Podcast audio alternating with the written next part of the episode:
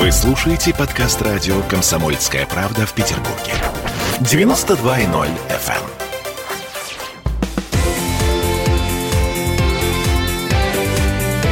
Картина недели. А это мы вернулись в петербургскую студию радио «Комсомольская правда». Я Дмитрий Делинский. Я Ольга Маркина. Ректор гуманитарного университета профсоюзов Александр Записовский вместе с нами. Э, заканчиваем на троих подводить некоторые информационные итоги уходящей недели. Эм, женщина. Что? Я важная часть города. Ну, как говорит реклама, точно важная. А Беглов считает, что, в общем, не важно. Короче, а, смотрите. Это знаете, как это? Нежданный гость лучше татарина, нежданный гость хуже татарина. А женщина – это лучшая часть города, мягкая, теплая, добрая, душевная. Ну, это не все женщины такие. По поводу чего мы смеемся. В конце осени на улицах Петербурга появились плакаты с надписью «Женщина будет всегда важной частью города». Потрясающе. На картинке, на этих плакатах статуя. Это фигура мудрость, которая украшает постамент памятника, по-моему, Николаю Первому, да? Ой, да. На, да. на Исаакиевской площади. А, деньги, на которые были сделаны картинки, это городской грант в рамках проекта повышения участия женщин в общественно-политической жизни Петербурга. Что? Цель – рассказать горожанам о том, что в Петербурге... В Петербурге есть женщины. Есть более 40 программ помощи женщинам. Есть телефон доверия, по которому можно звонить в каких-то эм, сложных и критических ситуациях. Все это там на этой картинке есть. А, А. но- номер телефона, значит, надпись 40 программ, а, статуя. Да, да, да. м, бро- ну, господи, не бронзовая, это мраморная, да. Вот. И надпись «Женщина всегда будет важной частью города». Все. Идиотизм. Закрылась лавочка, эти плакаты снимают. А жаль, надо э, успеть быстро сфотографировать их. а, Фотографии есть, я, я если что, прикину. В общем, в городе бурление по этому поводу. Причем оскорбились, что самое смешное, все. Оскорбились феминистки, не феминистки. Оскорбились просто женщины и оскорбились мужчины. А что ты еще вспомнил э, на минуточку дело Соколова? То есть э, женщина часть А, ну, Ну тут, да, тут если еще, да, расчленить, то будет много частей. да. города. Да.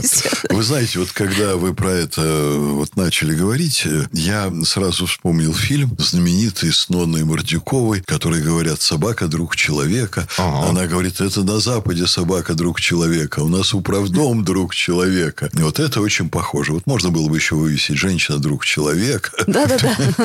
Смысл, Человек женского пола и Да. прочее, прочее. Было, Ну, было бы очень близко. Самка человека к еще этому, некоторые говорят.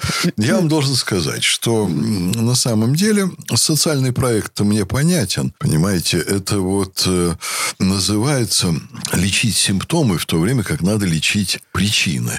Мы долгие годы жили в Советском Союзе, где взращивалось планомерно, постепенно уважение к женщине. Вот там не был нужен феминизм, потому что там профсоюзы очень активно работали, которые обеспечивали там включение женщин в производственные процессы. Партия там работала.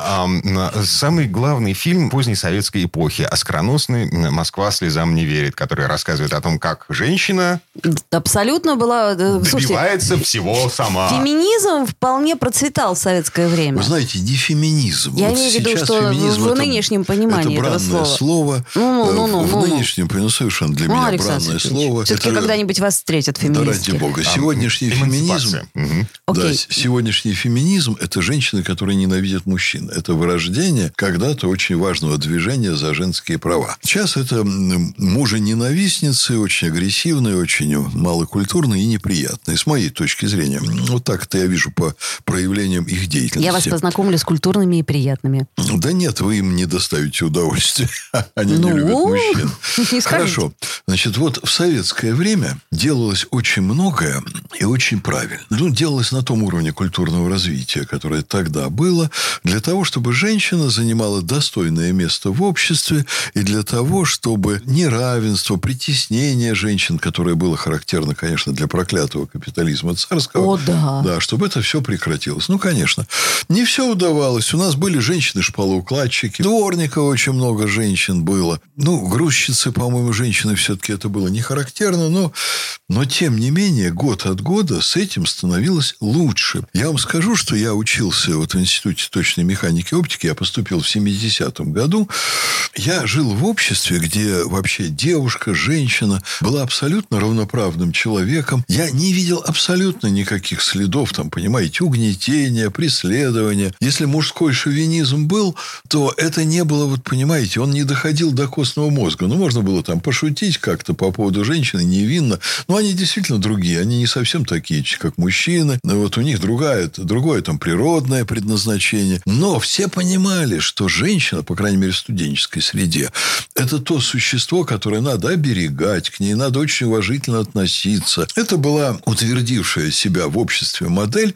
Она утверждала себя разными путями. Во-первых, конечно, в первую очередь, средствами искусства. Литература, понимаете, которая очень многому учила, там самыми высокими гуманистическими идеалами, там школьная литература, чтение правильных книг, создание правильных фильмов, там постановка правильных опер. Показывалась реальная жизнь, драмы человеческих отношений, различные выходы из них. То есть шла массивная такая глубоко эшелонированная воспитательная работа. И вот 90-е годы, это момент, когда все это рушится вообще. И вдруг дикая статистика очень быстро приходит. Несколько лет постсоветского общества потребовалось, чтобы мы по статистике безобразий, которые мужчины устраивают в семье, стало демонстрировать чудовищные показатели нашей вот внутренней жизни в обществе. Чудовищные. Животные инстинкты проснулись, окей. Как- а культура рухнула. Да, с тех пор, э, сколько уже, 30 лет прошло. А, Да. Значит, сейчас у нас власти вынуждены вводить какие-то программы помощи, поддержки, реабилитации. эм, Потому что, если мы будем говорить сейчас о цифрах реальных и о конкретных примерах происходящего, это ужас. Это, конечно, не во всех семьях, но огромное количество семей. Безусловно, очень плохие у нас цифры по Да. домашнему насилию, Там где-то на уровне там э, то ли чуть-чуть выше Румынии, то ли чуть-чуть ниже Румынии, а Румыния то ли, соответственно, последняя, то ли предпоследняя по этим показателям страна в Европе.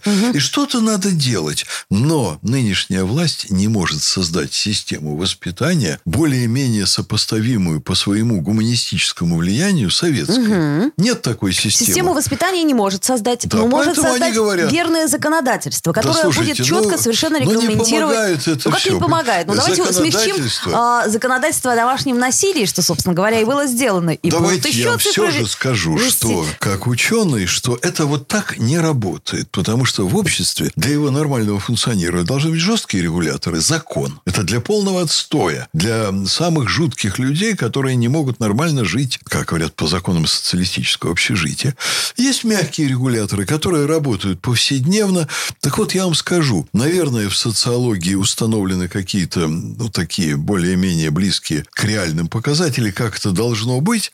Но в советском обществе жесткие регуляторы, они регулировали несколько процентов жизни общества. А огромную, вот, так сказать, долю различных жизненных ситуаций регулировали мягкие регуляторы. Вот как в трамвае заходишь, кто-то начинает там ругаться, и вот в ленинградском трамвае или в автобусе сто процентов вот Кто-нибудь обязательно вступится и начнется Нет. интеллигентная перепалка. начнется не интеллигентная перепалка, а прозвучит фраза «Ну вы же в Ленинграде, как Это же правда, вы так это можете?» правда, да. И на этом сразу все Такое было. успокаивалось. Вот Мгм. это классический пример работы мягких регуляторов. Сейчас власть ничего не может предложить конструктивного, кроме как написать телефон на плакате. Если вас избивают у вас дома, звоните по этому телефону, мы будем вам помогать. И вообще вы важная часть города. Да. Какой Ну, ужас. Это, конечно, выглядит смешно, а на самом деле за этим, ну, в общем, трагизм Трагедия есть, конечно, и проблемы есть. Только таким образом они не решаются. Ну что ж, плакат уберем. Спасибо а- Беглову, да. Плакат уберем, а- Глупый плакат уберем, а глупое бессистемье вот э, в воспитательной работе с людьми, оно останется. на этой радостной ноте а носите женщин на руках. Вот. Вот, пожалуйста. Вот, но в новогоднюю ночь делайте это с особой аккуратностью. Александр Записоцкий, ректор гуманитарного университета профсоюзов, Ольга Маркина. и Дмитрий Делинский. А, Всем хороших выходных и с наступающим Новым годом. До встречи. До свидания. Картина недели.